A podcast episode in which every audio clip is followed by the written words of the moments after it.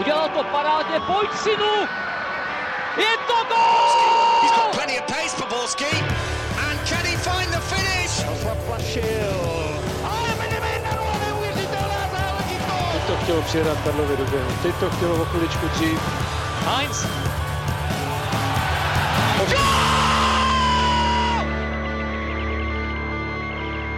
Dobrý den, vítejte u dalšího dílu Fotbal Focus podcastu. Atraktivní přestupové léto zažívá česká liga, která přitahuje mimořádně zvučná zahraniční jména. Proč si elitní domácí kluby mohou dovolit tak luxusní transfery a je to dobrá nebo špatná zpráva pro český fotbal? Českou reprezentaci už ale v sobotu čeká klíčový duel kvalifikace o světový šampionát v Norsku. Po slibném výkonu v přáteláku v Belgii existují důvody k optimismu. Vydrží ale i nadále? Podíváme se také na nového vládce evropského fotbalu, kterým se opět stal Real Madrid. Jak dlouho vydrží jeho dominance a co by jí mohlo narušit? O tom všem a mnohem dalším budou diskutovat Pavel Janega z deníku Sport. Ahoj. Ahoj. A tradičně Pavel Jahoda a Martin White z webu čtsport tečka cé zet. Ahoj. Čau. Od mikrofonu zdraví Ondřej Nováček. Česká liga by mohla v příští sezóně přitáhnout na své trávníky zahraniční hvězdy poměrně vysokého ranku. Spartu už posílil rakouský reprezentant Marc Janko, Slavia zase do Edenu vábí ukrajinskou hvězdu Jevhena Konopljanku. Pavle Janego, jak je podle tebe pravděpodobné, že by Konopljanka nebo nějaký hráč podobného ražení mohl posílit českého mistra? Tak vycházíme z toho, co už Jaroslav Tvrdík napsal na Twitter, že hráč chce hrát za Slávy a že záleží, jestli se dohodnou kluby. Určitě to znamená to, že Slávě nabízí tu vidinu Ligy mistrů, což takového hráče asi láká, a pak nemalé finanční prostředky. To jsou dvě věci, které ho můžou do České ligy nalákat, protože atraktivita naší soutěže asi to nebude. Pavle Jahodo, věříš, že Janko bude pro Spartu velkou posilou a myslíš, že Konopljanka by v případě příchodu mohl být také? Tak v případě Janka, když se podíváme na jeho předchozí angažma, on v podstatě kde byl, tak dával góly. Je to rozený střelec, on, on to sám o sobě říkal, i brankář Vaclík ho chválil za to, jaký on je, jak silný ve vápně je, že má takový ten tradiční gólový čuch na, nebo čuch na góly. Tam asi bude otázka, jak Sparta kolem něj postaví tým a jaký styl bude hrát, protože to je hráč, který potřebuje, aby se hrál tím stylem, který on potřebuje, aby... Bylo krásně řečený. On nemůže sprintovat někam do křídela, bojovat o míče, on potřebuje bojovat ve vápně o míče, dostávat dlouhé balony, centry, sklepávat je, v tom on je silný a dávat góly. A jestli se prosadí, to myslím statistika ukázala, já, já mu věřím takhle, nebo věřil bych v současnosti, že se prosadí, uvidíme. A co se týče Konopljanky, ten hráč prošel, říká se o něm, že je ukrajinský Messi, nebo psalo se to, chtěl ho dřív Tottenham, á es Řím, hrál v Sevě, v Schalke, to jsou týmy, o kterých sní každý malý fotbalista a já, každý fotbalista podle mě v České lize, takže to je asi určitá známka kvality a dřív bych v životě neřekl, že by nějaký takový hráč mohl hrát v České lize. Samozřejmě je tam ten faktor, že poslední dva roky úplně nebyl, nebo není úplně asi ve formě a nedostává se tolik na hřiště, ale furt pořád si myslím, že na Českou ligu byl, byl extrémně, extrémně užitečný a byla by to hvězda ligy. Já si myslím, že u Konopljanky asi není vůbec žádná, žádný spor o jeho potenciálu. Výborně se prosazoval i v ukrajinském nároďáku, třeba proti Anglii v kvalifikaci. Takže tam, co se týče těch kvalit, tam já bych neměl absolutně žádné pochybnosti, co si myslím, že rozhodně existují nějaké pochybnosti, tak právě o nějakém jeho přístupu, protože v Sevě si vyžadoval místo v základní sestavě po té jedné sezóně a právě kvůli tomu ho pustili do Schalke, tam taky zůstal jedinou sezónu a říkal o trenérovi, že je to zbabilé, se Schalke s ním sestoupí. Takže já bych byl trošku opatrný tady vzhledem k tomu, že opravdu přišla by samozřejmě hvězda jakoby prvního ranku na, če- na poměry České ligy, ale jestli to nemůže třeba zamávat nějak s kabinou, o které víme právě ve Slávii, že byla výborná, a jestli vlastně je to hráč, který je uspůsobený na to působit v zahraničí. Samozřejmě Česká liga je té ukrajinské rozhodně bližší než třeba například Bundesliga nebo La Liga, ale je to otázka, jakým způsobem on bude namotivovaný. U Janka zase tam si myslím, že existuje pochybnost vzhledem k tomu, že v podstatě je to o čtyři roky mladší a o něco lepší Lafata, o tři. No. Takže tam je zase otázka, jestli Sparta nenasazovala Lafatu do evropských pohárů, protože se podle ní už nedokázal prosazovat na té nejvyšší úrovni, jestli s tím Jankem tady tohle bude o tolik lepší. Samozřejmě v Bazilii dal nějakých třicet tři gólů v šedesáti sedmi zápasech, nebo já teďka nevím přesně, jaké ty jeho statistiky jsou, ale myslím si, že je na místě trošičku skepse, protože jestli Konopljanku nechtějí elitní evropské týmy, tak k tomu mají nějaký důvod. On to sám agent říkal, že vlastně tam vlastně žádný jiný zájem nebyl, takže uvidíme, no. Druhou stranou, já bych se tomu asi nebránil, protože příchody takovýchhle hvězd zase zvednou ten zájem o tu ligu. Oba ty hráči, na oba se budou fanoušci těšit, může jich přijít zase víc na stadion, budou je se víc sledovat. To, co se bude dít v kabině, to si pak řeší ty kluby. Přesně tak, a pokud se začalo tady psát ještě dneska v podstatě o tom, že do Sparty by měl zamířit Jonathan Biabiany z Interu Milan, to je další výrazné jméno, které, prostě zopakuju tohle, nikdy bych si nepředstavil, že by takový hráč hrál nikdy v, v České lize, samozřejmě není to zase úplná megastar, ale prošel si Inter Milan, prošel s spoustou italských celků, i když se nikdy extra nechytl. No, ale... Pavel ti k tomu řekne nějaké statistiky. No, jestli si to dobře pamatuju, tak za poslední tři sezóny dvacet devět zápasů, jeden gol. No, ale zase otázka... Jak, jak s ním pracoval Stramaccioni, já úplně nevím tohle. A já jsem ho teda opřímně toho Biabianyho strašně dlouho neviděl, nebo si ho ani nepamatuju. On snad hrál proti Spartě naposledy, ale jestli je trenér přesvědčený, že Spartě pomůže, je to křídelník, je to technický, ale takový Konate druhý bych řekl. Ale uvidíme, jestli horší nebo lepší. No.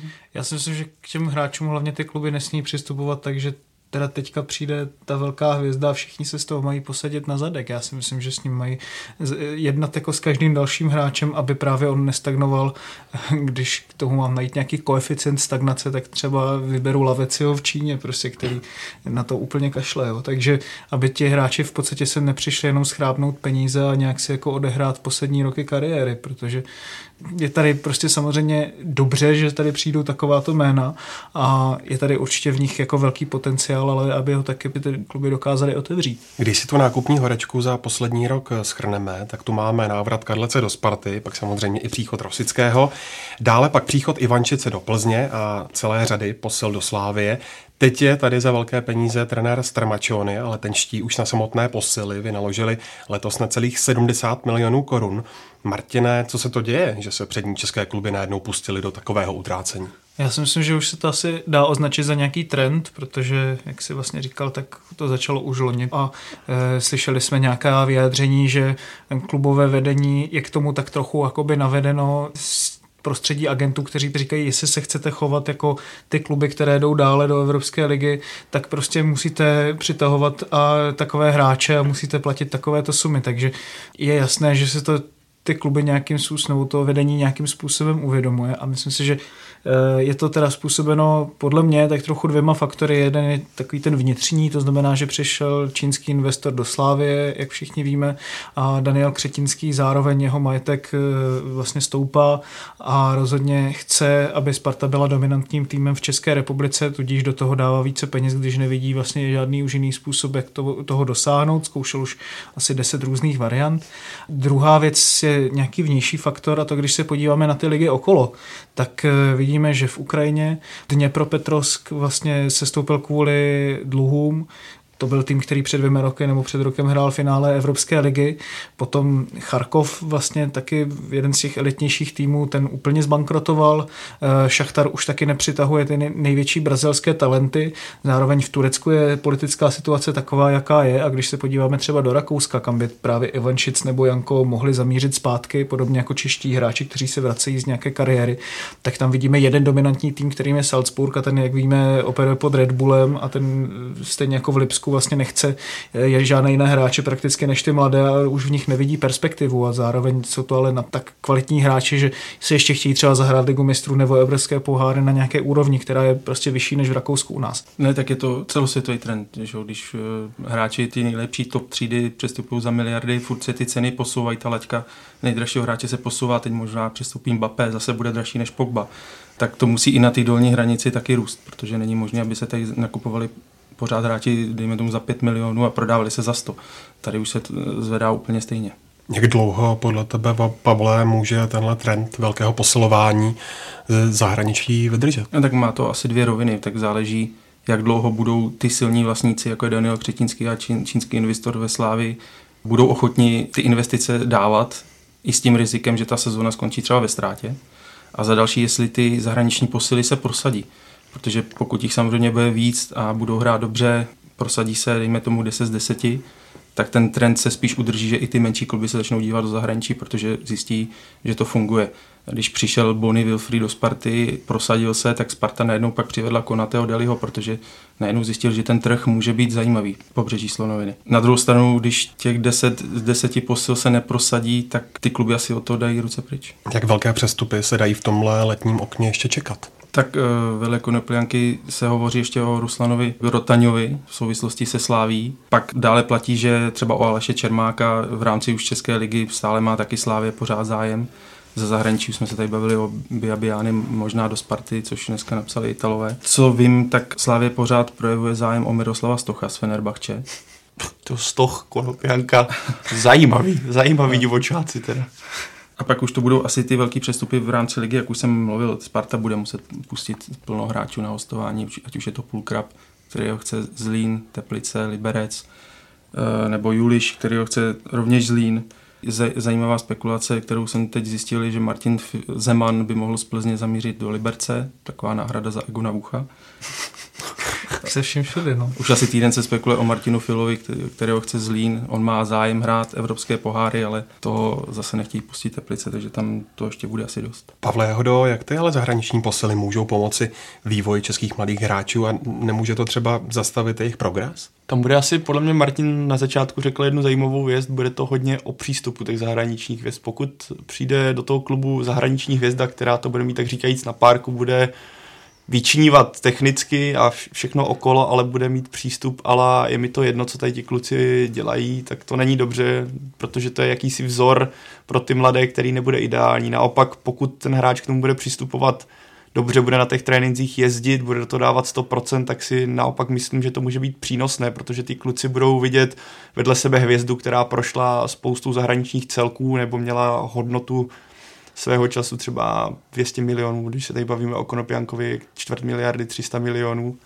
A takový hráč, pokud ho uvidí, co s majíčem dovede na tréninku, jaký má přístup, na co je zvyklý, tak to určitě tomu hráči může pomoci. Pak se můžeme bavit o tom, zda vezmou pozici těm mladým hráčům, ale když se podíváme třeba na Slávy, tak nějaké juniorky nebo dorostenců jsem snad tohle sezonu neviděl nikoho, že by měl vylítnout nebo dostat šanci v Ačku.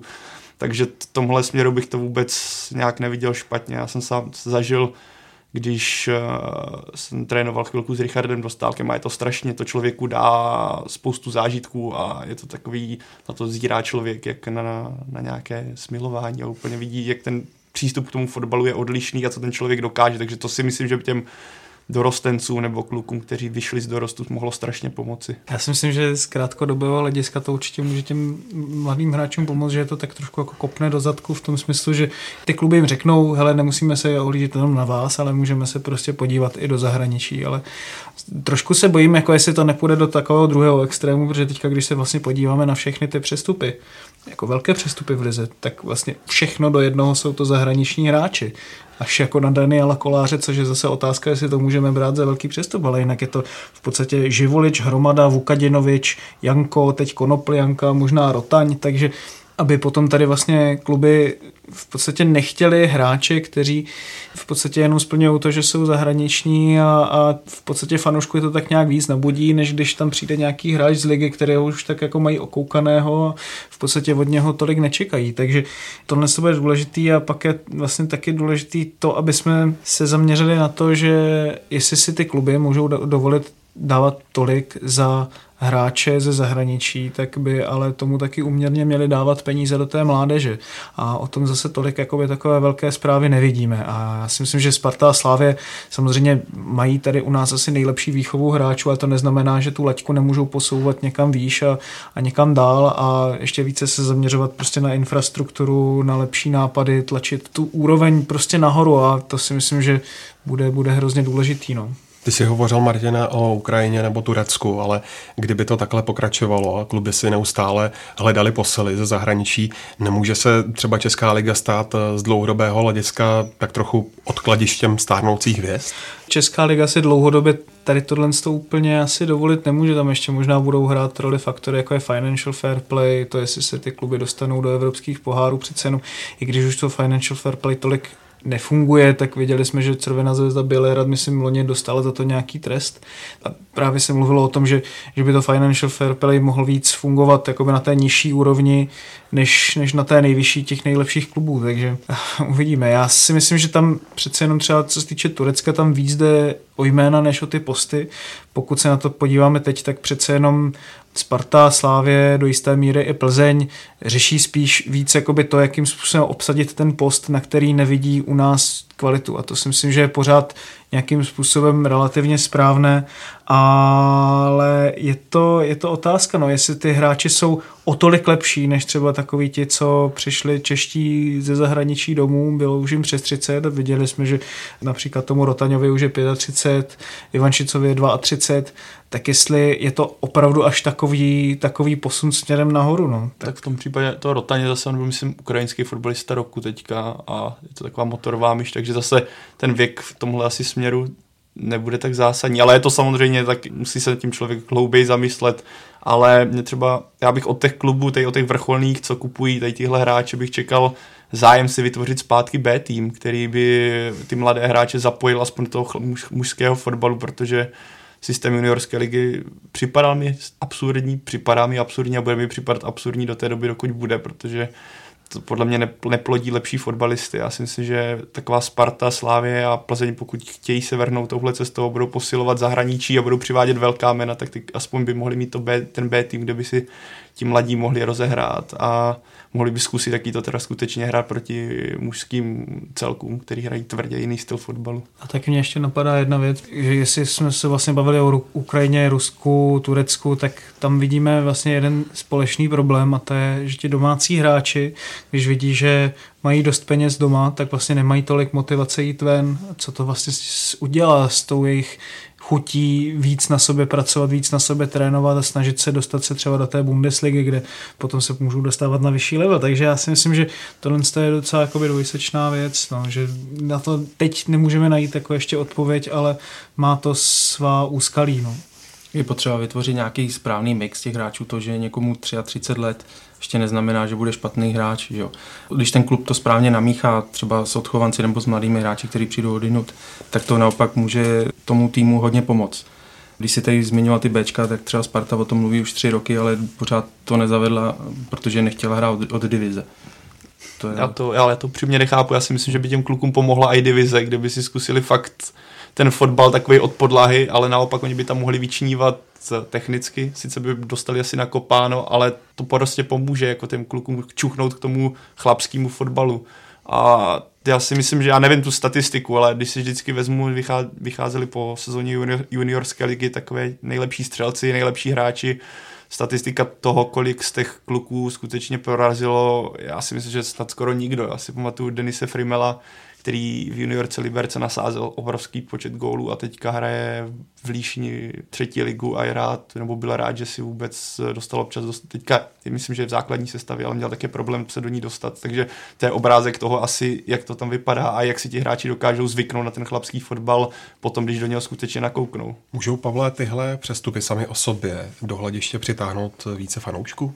Já si, jak už to tady Pavel řekl, já si myslím, že určitě, nebo na co víc lidí by chtěli chodit. Já vím, že to nejsou, když to porovnáme třeba s hokejem, když se vrátil Jágr, tak okamžitě byly stadiony plné, samozřejmě to by asi znamenalo něco, jako že by přišel Messi, ale i tak prostě fotbalový prostředí je přece jenom trochu jiný a hráči jako Janko, případně Konopljanka, i ten Biabiany, který, já nevím, jak to bude, ale prostě je to jméno, je to jméno, na které se dá chodit a osobně si fakt nedokážu představit, co případně lidi víc chtěli než tohle. Podívejme se zatím na tu českou pětku klubů, která bude hrát evropské poháry a na to, co potřebují přes léto vyřešit.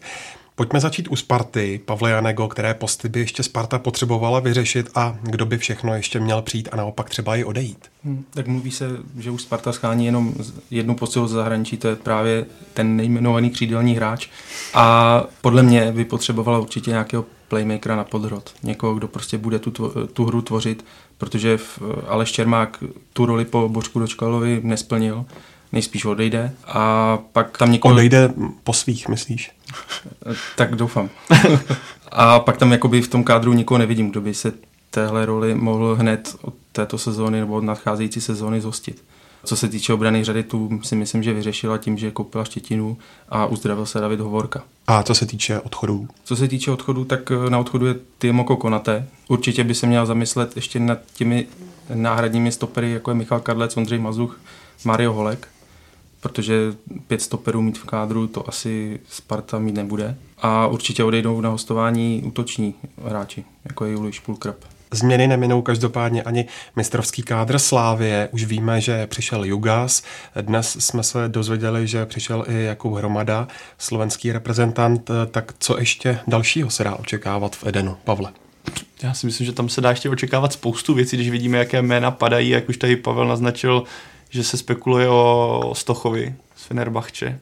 Takže já třeba mně přijde, že ty křídelní prostory, tam je spousta hráčů, ale je očividně vidět, že Slavie má velký apetít. Ale co se týče asi, já nevím, jak na tom bude Flo, který vypadl ze sestavy na konci roku a úplně asi nepodal ty výkony, které se od něho čekali. Ale zase na druhou stranu přišel v zimě, tak pokud dostane přes letní přípravu celou prostor, tak uvidíme, jaké výkony skutečně podá. Pak je otázka, co přestupí, jestli Deli skutečně ve Slávii zůstane. Já nevím, nemám, nemám ty informace. A jestli třeba zůstane Gadžu. Ale zde zase vidíme alternativu to v Tomáši Součkovi, který byl na hostování v Liberci a v reprezentaci podal výborný výkon, k čemu se určitě dostaneme. Ono takhle, jaké pozice potřebuje Slávie? Myslím, že ten kádr je dostatečně silný, ale určitě vzhledem k tomu, že ho čekají poháry, a jak trenér Šilhavý poněkud pro mě furt úsměvně na konci sezóny řekl, že jsou fyzicky unavení, tak asi potřebují širší kádr. Ale to se asi uvidí. Ale apetít je ve Slávii velký, takže by mě nepřekvapilo, kdyby se kupovali i posty, na které není potřeba kupovat. No, těch hráčů asi bude hromada. jako, ano. Co se týče toho Deliho, tak tam taky záleží. Jestli ho nepřesvědčí Slávie, aby prodloužil smlouvu, tak ještě bude muset schánět dalšího stopera. No a když jsme u té Plzně, tak tu čeká poměrně horké léto. Ve štrncových sadech každopádně vidíme, Martina, takovou menší retrománii. No, horké léto. Já si myslím, že Pavel Horváth to odnesl jako první. Tam si myslím, že možná větší změny budou spíš jako v tom realizačním kádru, než vlastně v tom samotném hráčském. Jako když se na to podíváme, tak vlastně tohle to byl nejradikálnější krok, kromě teda toho, že šel do Domažlic, ale to je v podstatě takové béčko Plzně, ze kterého si ho Plzeň v podstatě vždycky mohla vytáhnout zpátky. Teďka už v podstatě na dobro jde pryč, pokud jsem to správně pochopil. Takže to si myslím, že je docela zásadní krok, ale když... Do Sokolova. Jo, jo, jo, jo, přesně tak. No a co se týče toho kádru, já jsem si to projížděl a vlastně nepřijde mi, že, že by někdo trknul, že tak tenhle ten má teda stoprocentně jako odejít a už tam jako nemá své místo. Třeba i takový Petržela, který mu je třeba třicet čtyři nebo třicet pět. I když podává nevyrovnané výkony, tak prostě dokáže se kousnout a na tu ligu je, dokáže být nadstandardní. A takových hráčů je tam víc a to už by prostě buď Plzeň měla udělat třeba radikální krok a pustit těch hráčů třeba pět nebo šest, anebo se nejspíš zase neodhodla k ničemu zase tak obřímu, a když vidíme, že vlastně Vrba zase bude spolehat na ty své koně, tak si myslím, že teda spíš bude převládat ta druhá možnost. Já nevím, jako jestli Řezníček je úplně ideálním kaufem teda na hrot útoku. Uvidíme, nechytl se v té Spartě, v Brně zase tak jako, že by mě úplně strašně přesvědčil, to se říct nedá. Už i minulou sezónu na, na začátku, v tom létě to bylo stejně, že Pivarník v podstatě dal prostor těm hráčům, aby se ukázali v těch, těch evropských pohárech, jestli na to ještě stačí. Oni na to nestačili, takže udělal průvan, jenže teďka vidíme, že zase asi budou dělat úplně to samé, takže moc tomu nerozumím. Pro mě tohle retro je chyba Plzně. Ta už se právě měla do toho říznout, jak si o tom mluvil Roman Pivarník, to už na to byl připravený, akorát nedostal čas. Musel se udělat prostor pro Pavla Vrbu. Jak už si zmínil ty evropský poháry, tam právě se ukázalo, že na tuhle úroveň už ti hráči prostě nemají. A ukázalo se to i v závěru ligy, kdy už začala Plzeň ztrácet body a kolikrát ten titul už mohla potvrdit. Přesně tak, já jsem rád, když jsem to viděl, to naprosto pořád nechápu, co, co, co prostě mají za, za lubem, protože asi rozumím tomu, že trenér má své oblíbené hráče, ale zase si tam narvat úplně všechny o pět let později, o pět let starší a s tím, co mají za sebou, s tím ještě se baví, se spekuloval o Djurišovi, já nevím, jak se na tom pravdy teda, ale pokud by se měl vrátit i Michal Djuriš, tak mně to přijde naprosto úsměvný a taková nostalgická láska k někomu, ale přijde mi, že se Plzeň příští rok klidně může úplně zapadnout za Spartu a za Slávy s tím, jakým přístupem k tomu jde, ale tak třeba na konci sezóny příští se budeme bavit o tom, jak si ten tým sedl a co dosáhl, ale teďka z tohohle pohledu, z téhle situace bych řekl, že Plzeň jsem celkem skeptický k tomu, co se tam děje. Ale ještě co mě tak napadá, tak jdou zprávy, že Pavel Vrba nechce přebudovávat ten tým, protože má v plánu tam zůstat maximálně rok a zase pak si vyzkouší nějaký zahraniční angažmá. Takže tak. Možná i z toho důvodu se nepustí do žádných dramatických to, to scén. Pro, to jsou pro Plzeň krásné vyhlídky. Taková roční eskapáda. Třeba uvidíme, co Živulič, já vůbec o tom hráči nic nevím. Hmm, přesně tak, já si myslím, že Živulič asi rozhodně nejlepší věc, co zatím Plzeň v létě udělala. Ve Zlíně mě strašně zaujal svým tím, jak dokázal pokryt neuvěřitelné množství prostoru, jak byl technický, jak byl vlastně rychlý v tom, že prostě dostal míč a hnedka to poslal potom dál a i díky tomu právě Zlín dokázal mít tak rychlé protiútoky a to si myslím, že ta Plzeň přesně potřebuje. Ale to je potřeba doplnit dalšími třemi, čtyřmi hráči a to prostě Plzeň neudělala. Ještě více mi líbil Traoré ve Zlíně. Ten byl taky skvělý. No. Hmm. Jako ta dvojka fungovala úplně parádně. No. Tak a zůstaňme ještě u pohárových klubů. Mladá Boleslav ještě změny žádné neohlásila, každopádně už je jisté, že ve Zlíně zůstane trenér Páník a také v kádru vítěze Českého poháru jsou na spadnutí značné pohyby. Mohl by přijít Martin Filo z Teplic, Pavle Janego, a jaké podstatné změny očekáváš ve Zlíně a i v Teplicích, kterým poháry unikly o pouhý kousíček? Tak ve Zlíně mají v hledáčku snad patnáct nebo dvacet hráčů, takže jsem si to musel s naším kránkem Michalem Koštuříkem dávat trošku dohromady ty jména a napsat si je, protože je to Filo, Tomáš Poznar, Lukáš Bartošák, Beneš, Urdinov, Hybša Juliš ze Sparty by mohli přijít na hostování. Tomáš Wagner údajně už nabídku odmítl, nevyšel ani návrat Koreše z Dukly. Těch hráčů tam mají ještě mnohem víc, ale zatím se nedaří je vyjednat. Já si myslím, že ale Zlín na to jde správnou cestou, jako když se podívám na to skautování, jako by ty typy hráčů, které, které oni oslovují, tak je vidět, že s tím, že na to jdou systematicky, že prostě vědí, co chtějí a už i to, jakým způsobem vybírali, pokud jako teda opomeneme nějakou tu zvláštní eskapádu s Josefem Chovancem, o kterých třeba trenérech uvažovali, potom vážně vlastně předtím, než vlastně nakonec potvrdili trenéra Páníka, tak si myslím, že tomu přistupovali správně, takže nemám úplně pochyby o tom, že i když teda vypadl teď Vukadinovič se Živuličem, takže to dokážou nahradit. Třeba takový Bogel, kterého se mi typově hrozně líbil, tak se dokázal právě na východě Moravy probudit.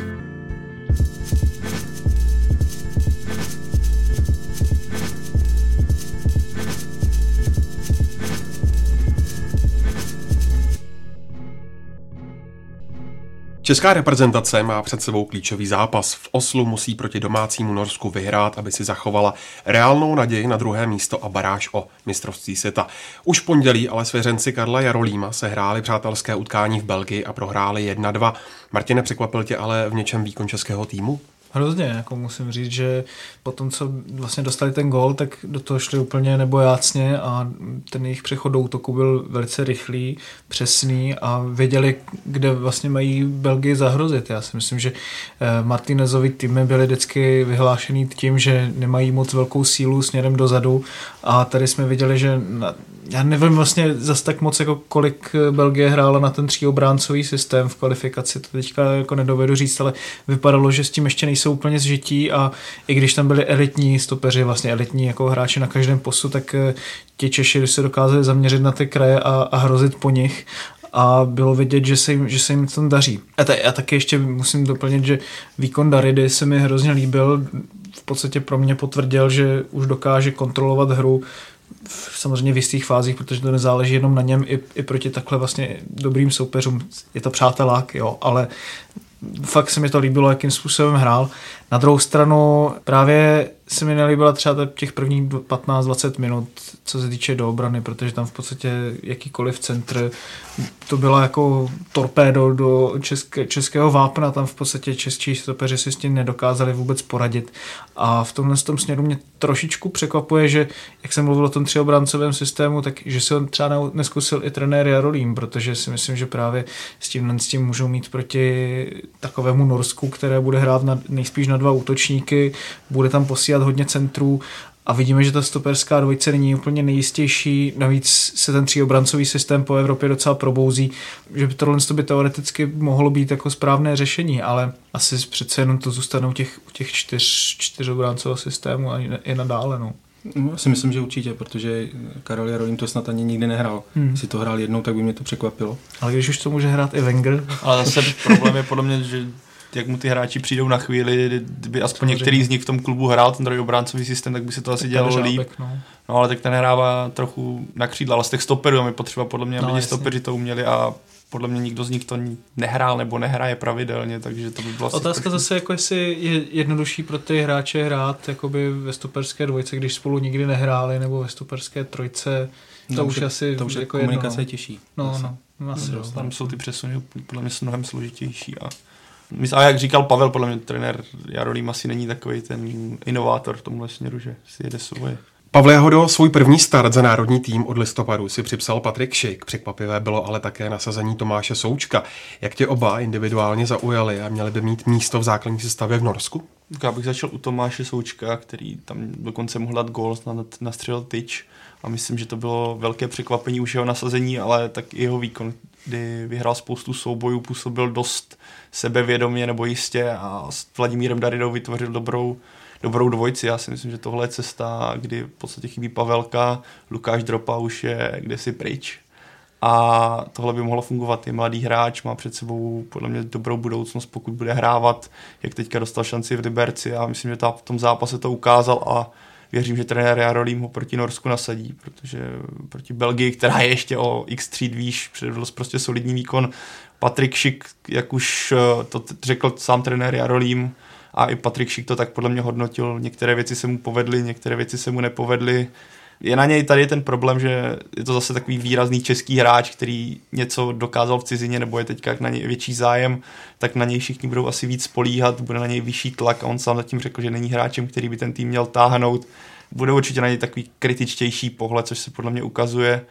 A taky není asi zvyklý hrát pod hrotem, což teďka hrává, že hraje trošku jiný systém v té Sampdorii, který mu víc svědčí, takže to je taky asi ohledání pozice, takže chválit ho úplně asi nemá smysl, kritizovat, ale podle mě taky ne a pro něj to bude těžký prostě v současnosti. Já si myslím, že od toho Součka je důležitý, že šel do toho Liberce nejenom proto, že se jakoby rozehrál, ale protože podle mě Trpišovský dokáže strašně dobře pracovat se středáky, zvlášť s defenzivními, že pod ním oni se strašně probudí, jsou maximálně agresivní, jsou v každém souboji.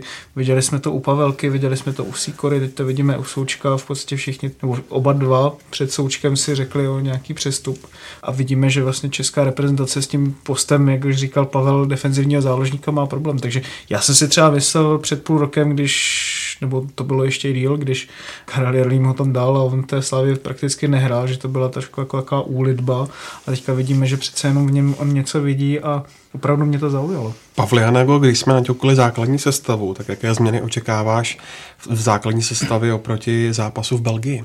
Myslím, že Patrik Šich začne úplně na hrotu, že se vysune úplně nahoru. S tím, že Bořek Dočkal se vrátí na tu pozici pod hrotovou.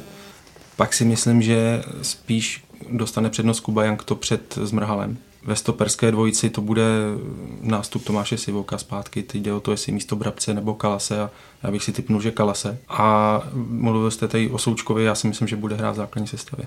Dá se v Oslu, Pavle, čekat od českého týmu podobně ofenzivní a přímočarý způsob hry jako v Bruselu? Já si spíš myslím, že musíme doufat, nebo já doufám, že to tak bude. Ona je potom otázka, jak Norsko bude hrát, protože je tam nový trenér a jsem, reprezentace se bude často dostávat podle mě do delších kombinací. Ale uvidíme, jestli tady ta sestava, co, jak říkal Pavel, věřím, že by měli schopnosti na to tu norskou sestavu porazit a uvidíme, jak to bude vypadat.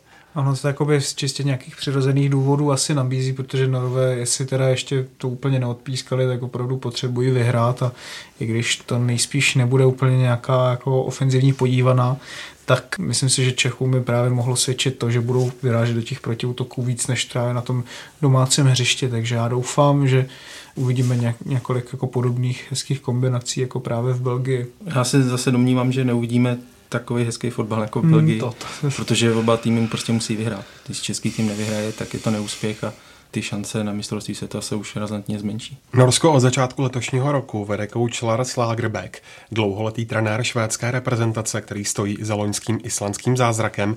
Co on, Martine, norskému týmu vštěpuje především, jak může jeho trenérský vklad změnit to, co jsme od norské reprezentace viděli doposud v kvalifikaci? Já si myslím, že to může změnit naprosto zásadně, protože Norové, a to nejenom teda v předchozím tom půlroce, hráli strašně neslaný, nemastný fotbal, který se prakticky nevyznačoval vůbec jako ničím. Nebyly tam takové ty typické norské přednosti, jako je organizovanost, taková ta tvrdá práce, psychická i fyzická síla, a přesně tady tohle z toho Lagerbäck si myslím Norsku dodá stokrát víc, než je v jeho míře teď, protože na to on se spolehal dlouhodobě. Podle mě on bude chtít praktikovat takový rigidnější trošku systém čtyři čtyři dva. S tím se mu zadařilo nejenom teda na Islandu, ale i ve Švédsku. Myslím si, že z toho takového neúplně velkého individuálního potenciálu on dokáže vytřískat mnohem víc, než je součet jako jednotlivých těch jako hráčů a jejich jako schopností. Takže tam si myslím, že českou reprezentaci čeká strašně těžká úloha, protože i když teda Norové pod jeho vedením prohráli v tom prvním zápase v Severním Irsku, to teda ale mimochodem hraje velice podobným způsobem, i když teda na tříobráncový systém, tak v tom domácím prostředí, a on se právě na to domácí prostředí strašně mohl opřít právě na Islandu, ale i za jeho působení ve Švédsku, takže tam si myslím, že už se nastartuje nějaká, nějaká dlouhodobá práce z jeho strany. Na co se, Pavle, tady budou muset Češi připravit proti Norům především? Rozhodovat bude hlavně střed pole. Tam mají celkem i kvalitní hráče Norové, takže odtamtud budou chodit dlouhý pasy za obranu na křídla v tom rozestavení čtyři čtyři dva. A Češi si musí dát hlavně pozor za ty náběhy za obranu. Záleží taky, kdo bude držet míč, jestli to budou Češi nebo Norové. Já si teda myslím, že Češi budou spíše na míči a v tom případě nesmí si dovolit žádné zbytečné chyby. V letošní sezóně se zvlášť na jaře skvěle rozstřílel Joshua King, útočník, který v Premier League nasázel šestnáct gólů. Norsku však bude chybět, v čem, Pavle, bude nejvíc českému soupeři chybět. To, to, to, to, chybět. To, podle mě v tom, co jsi řekl, že měl výbornou, výbornou formu, táhle Burnemouth, kdy dal šestnáct branek, a je to taková asi nejvýraznější postava té norské sestavy, a Norsko má obecně před tím zápasem problém s útoku, kdy vypadli další hráči, takže já jsem celkem zvědavý, jak to trenér Lagerbäck postaví, protože nejsou tam úplně zkušení kluci a to by mohlo být i klíčové pro ten zápas. Já si jenom myslím, že Joshua King právě většinu z těch šestnácti gólů nastřílel až na jaře. Předtím úplně s tím norským týmem nezářil, takže si myslím, že ti Norové se na něho zase tolik nespoléhali. Ani v tom Severním Jirsku on se vlastně neprosadil. Takže zase si myslím, že až tak obří ztráta v této situaci to být nemusí. Norové dvacet let nazpátek patřili k nejlepším týmům v Evropě a ještě před deseti lety bojovali s českým týmem v baráži. Teď se ale plácají v podprůměru. K tomu propadu, Martine, došlo a vidíš z toho nějakou cestu ven? V protikladu k tomu, jakým způsobem jsme Nory vždycky znali a vůbec jako skandinávské týmy, tak tam panuje možná trošku taková poraženecká nálada, protože oni se naposledy probojovali na velký šampionát v roce dva tisíce, prohráli několik baráží, a to je prohráli ještě s takovými hráči, kdy tam byl třeba Riese, Mortengamst Pedersen, Hangeland a podobně. A teďka nemají ani právě tu individuální sílu, a v momentě, kdy se ten tým jako tak nějak neustále plácá v něčem a ničeho moc nedosáhne, tak v podstatě ta reprezentace braná jako taková důhotná pro ty hráče, a myslím si, že v podstatě neprobralo ani ta vidina toho Eura, kdy prostě prohráli v baráži s Maďarskem, a myslím si, že samozřejmě potřebují pracovat na mládeži, protože se můžou přiučit třeba od Dánů nebo i třeba od Švédů, kteří vyhráli ty jednadvacítky. Ale mě by třeba nenapadlo před patnácti dvaceti lety, že někde v Norsku bude na tom lépe hokej než fotbal, ale to je přesně to, co se tam jako asi teď děje. No.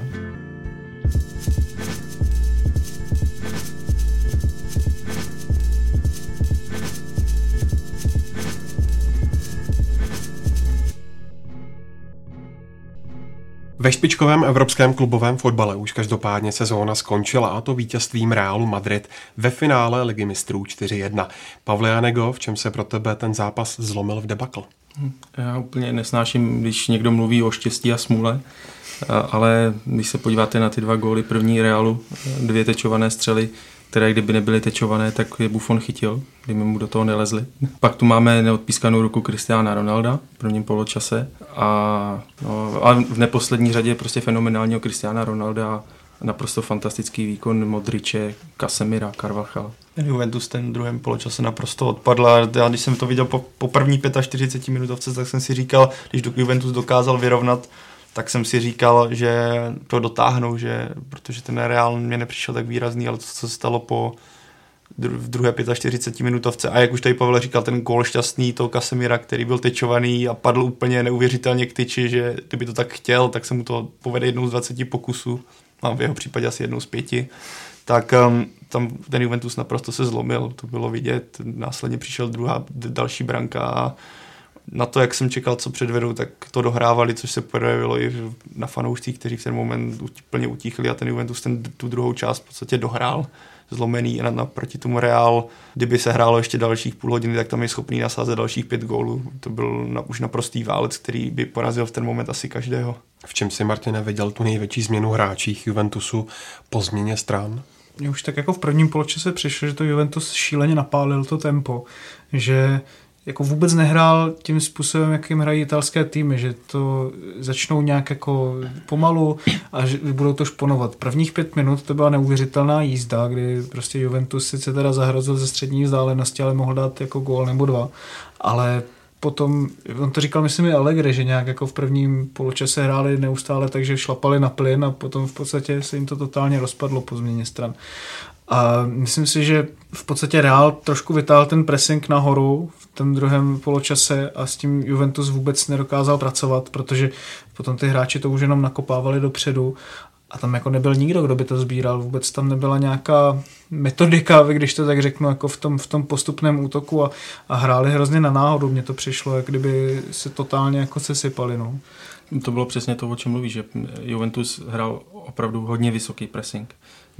Záložníci Realu neměli čas cokoliv s míčem udělat, přicházely ztráty míče. Možná to právě byl ten důvod, že úbytek sil, už ne, neměli prostě síly, aby to vydrželi devadesát minut, proto se Juventus ve druhém poločase zatáhl, najednou záložníci Realu měli více času ke tvoření. Může to být ten jeden z faktorů, tak. Proč se to tak otočilo. Ale on ten Juventus tady podle mě ten vysoký, on přišlo, když hrál proti Barceloně, tak střídal hodně vysoký pressing, pak se dokázal zatáhnout a fungovalo mu to ve hře dozadu, jenže v tomhle zápase mi přišlo, že v té druhé půlce, jak už jste říkal, začal tam trochu zmatek, přišel ten gól, který tu naprosto narušili podle mě psychicky, že to trošku, trošku zlomilo a také mně nepřišlo, že Paulo Dybala, od kterého se vždycky spole, ta útočná, ty útočné hvězdy moc nefungovaly. Igain kromě toho těch prsíček na gol Mandžukiče byl naprosto neviditelný, pro mě to byl takový no, hráč, který se tam tak jako pohyboval a stopeři ho naprosto vymazali a Dybala na Dybalu byli taky výborně připravení, který v podstatě on střídal. Oni byli úplně ze hry ty dva, jako tam si myslím, že byla obrovsky vidět jakoby ta převaha v záloze Realu, který tam měl prostě čtyři záložníky s, i s Iskem a Juventus tam měl jenom dva a v momentě, kdy to Juventus nemohl už potom táhnout po těch krajích, kde zvlášť v tom druhém poločase vymazali Carvajal s Marcelem, tak v podstatě neměl žádný způsob, jak, jak to jako přetáhnout na svoji stranu. No. Pavle Jahodol, ty jsi byl přímo na stadionu v Cardiffu a měl si tak z první ruky ten neuvěřitelný gól Maria Mandžukiče. Zkus nám ho popsat, co tě na něm, na něm zaujalo nejvíc. Tak ono to byla taková krá, krásná souhra ve vzduchu, kdy, jak jsem říkal, Gain to trkl prsama na, na Mandžukiče a ten to potom nůžky, nůžkami poslal za na Vase, ale mě, upřímně v tom tempu a v té atmosféře mě ten moment ani nepřišel tak výjimečný. Mě tam ten zápas mi přišel výjimečný celkově, jak, jak ty týmy dokáží řešit krizové situace, kdy když si to srovnáme nejenom s Českou ligou, kdy se hráči dostanou do krizové situace a prásknou to radši na tribunu mezi fanoušky, tady ti kluci to dokáží se snažit do poslední chvíle hrát konstruktivně a dostat se i z těžké pozice do protiútoků a do šance, což mě přišlo naprosto fantastické. A s tou atmosférou, která v Cardiffu byla, to byl takový mix, který chce asi každý fotbalový fanoušek vypít. Faktem je, že...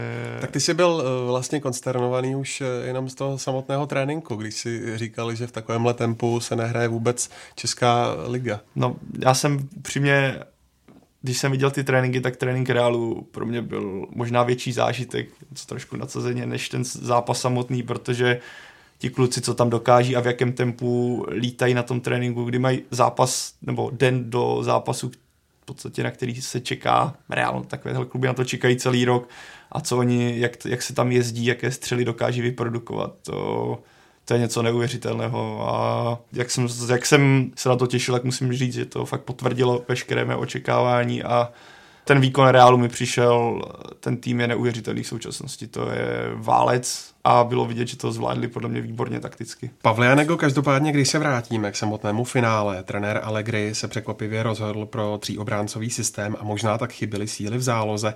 Nevyšel mu ani tah s nasazením Quadrada. Dá se říct, že to finále prokaučoval po taktické stránce? On ten výsledek tomu může svádět, ale úplně si to zase takhle nemyslím. Ten tříobráncový systém byl hodně pružný, že občas to vypadalo, že hráli i na čtyři v řadě, občas na, na pět v řadě. Barzagli hrál hodně doprava. Po taktické stránce si myslím, že byla chyba to, jak to přepálili, o čem jsme už tady mluvili, protože pak ten úbytek sil byl znatelný. E, jinak si nemyslím, že by tam udělal nějaké výrazné chyby. Když přišel Quadrado, tak už to bylo za stavu mm, jedna tři. No jo, to, ten, to už byl prostě podle mě nic neřešilo, ta červená, to už byl takový jenom a taky už jsme tady řešili. A tenhle systém fungoval proti Monaku, které bylo, které taky je výborné po křídlech jako Real. A já si myslím, že to byl v podstatě dobrá volba taktiky, akorát bohužel jak už jsme tady naznačili, ten mix přepálení a štěstíčka, prostě i když, protože ty týmy jsou tak, řekl bych, že tam samozřejmě jsou tam nějaké individuality a některým se zápas povede líp, míň, ale jsou ty týmy tak vyrovnané anebo tak silné a ty hráči jsou tak kvalitní, že právě takové detaily to rozhodují v takovýchhle momentech. Martine, psychická stránka hrála velkou roli. Juventus inkasoval hned čtyři góly, což je stejný počet branek, který obdržel v předchozích dvanácti zápasech Lize mistrů. Tak Pavel už vlastně naznačoval ty fanoušky, že úplně ta jejich podpora šla dolů a já si myslím, že tady je vidět, že Juventus má nějaký trošku jako historický komplex už jako z těch finále, protože když si to vezmeme, samozřejmě všichni hráči nebo vám budou vždycky říkat, že to nehraje roli a, a, a tedy, ale jako, když se na to podíváme, Real hrál finále Ligy mistrů nebo poháru mistrů evropských zemí patnáctkrát, vyhrál dvanáctkrát. Juventus hrál finále devětkrát, prohrál sedmkrát. A to prostě není něco, co by byla náhoda. A už když přišel trenér Allegri do Juventusu, tak v podstatě říkal, že musel napravovat nějaký jako psychický komplex, takový strach z toho evropského fotbalu. Juventus, když vyhrál Ligu mistrů nebo mistrů evropských zemí, tak v podstatě to byly naprosto výjimečné týmy, přitom třeba klidně ve třech, ve čtyřech dalších případech oni to mohli vyhrát, ale prostě nevyhráli to. Já si myslím, že já jsem jako neviděl Juventus nikdy takhle zlomený. Od té doby v podstatě, co se vrátil do první ligy, nebo respektive co začal vyhrávat ty tituly, jako to, že prostě po druhém gólu v podstatě odpadl, i když ten zápas ještě byl úplně otevřený, že s tím vůbec nedokázal nic vymyslet, že si nevypracoval žádnou šanci. Tam si myslím, že tohle to rozhodně muselo hrát roli. No. Pavle Janego, když se podíváme na Zidanovu trenerskou kariéru, tak dvacet zápasů v Lize mistrů a už má na svém kontě dva triumfy, k tomu všemu titul v Lize a mistrovství světa klubů.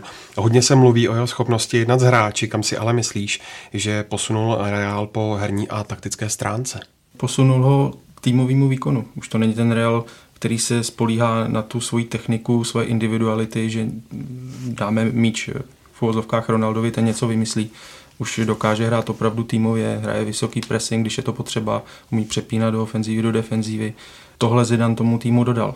Přesně jak říkáš, ta týmovost, protože takhle, jako myslím si, že ta jeho psychická stránka toho, jak pracuje s těmi hráči, strašně ovlivňuje tu taktickou.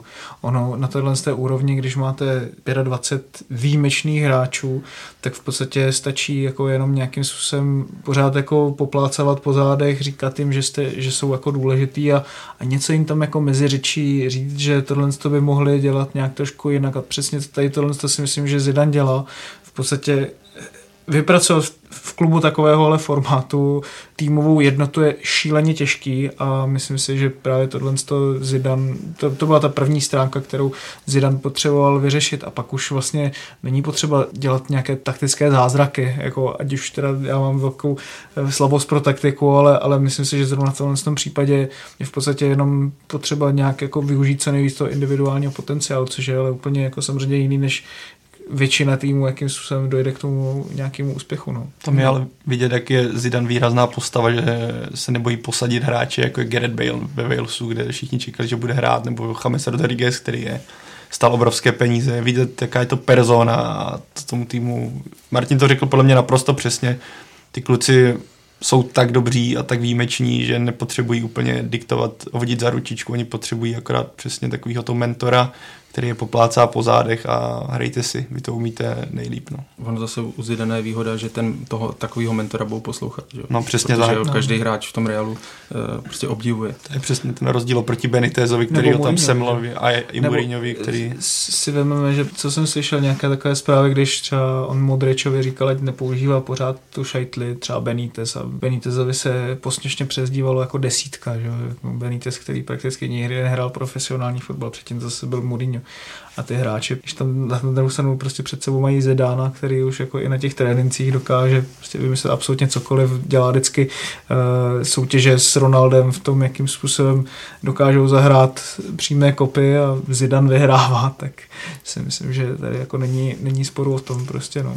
A další věc ještě, která Realu pomohla, si myslím, je to, že za poslední tři roky se ta kostra týmu ustálila. Už tam není taková ta fluktuace hráčů jako z dob Galacticos. Ale myslím si, že třeba ten způsob, jakým operuje Real, není moc převeditelný, protože vidíme, že spousta týmů vidí nějaký úspěšný model a pak se ho snaží nějakým způsobem reprodukovat. Myslím si, že tohle to není způsob, jakým, jakým by měli operovat jako další týmy. Myslím si, že tam je potřeba trošku s nimi pracovat prostě jinak, než, než, než v Realu. Myslím si, že Real je natolik specifický tým, že to takhle bude asi. My jsme se o tom bavili, mi se každopádně líbí, jak, jakým, jakou cestu Real ušel, že už to není takový ten tým, který má celou jedenáctku nakoupenou po světě z těch největších hvězd, ale naopak jsou tam i mladí kluci. Viz ve finále, kdy James Rodriguez zůstal jenom na lavičce a nastoupil Asenjo, který dal gól, a Lucas Vázquez, to jsou prostě mladí kluci, myslím, že vychovaní Realem. A to je podle mě obrovský rozdíl oproti tomu, co v Realu bylo, a to je podle mě taky jeden z důvodů, proč ten tým tak funguje, že to není mix superhvězd skoupených za obrovský peníze, ale takový mix těch superhvězd, ale i kluků, kteří s tím klubem jsou stotožení a vyrostli v něm a dávají do toho květopověstné srdíčko, a je to takový dokonal, dokonal, dokonale fungující tým v současnosti, podle mě. A je tohle jeho vrchol této generace Realu? Já bych řekl, no dokonce bych řekl, že možná ještě ne, že ten Real je v současnosti tak silný. Já jsem osobně, pokud Ronaldo se nikdy naučí česky a bude to poslouchat, tak bych se mu chtěl strašně omluvit, protože jsem si už dřív myslel, že by bylo lepší pro Real, kdyby odešel, jenže to, co on tam dokáže a v jaké on je v pořád kondici a jak, jakým on se stal hráčem proti tomu, co byl, to teďka je z něho naprostý zabiják ve vápně a to je něco neuvěřitelného. Ten tým je, podle mě, pokud se tam nedojde k nějakým výrazným zraněním nebo odchodům, nebo fakt Pérezovi ne, nepraskne v hlavě nějaká bublina, najednou neskoupí půlku Evropy, tak ten tým je podle mě v současnosti v takové kondici, že ho třeba rok, dva ještě nikdo nezastaví.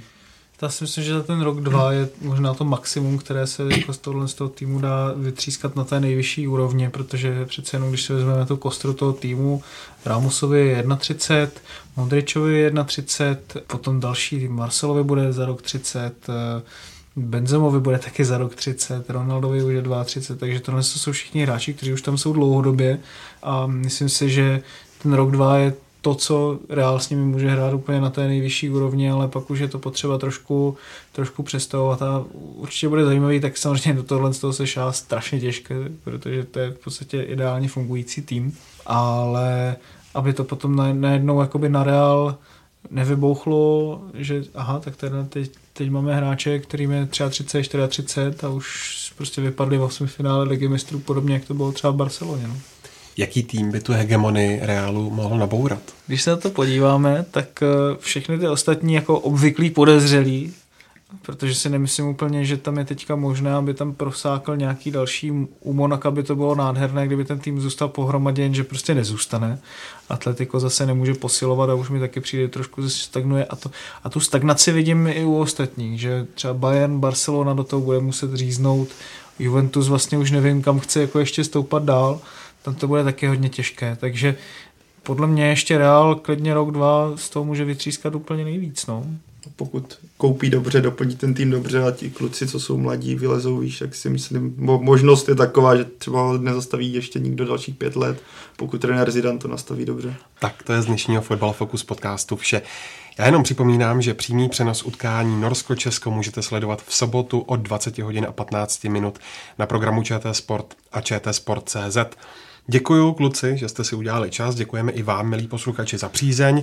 Všechny naše podcasty naleznete na stránkách čtsport tečka cz a taky na Soundcloudu, v iTunes a dalších podcastových aplikacích, kde se můžete přihlásit k odběru a jako vždy budeme rádi také za vaše připomínky, komentáře i doporučení. Mějte se pěkně a za týden zase naslyšenou.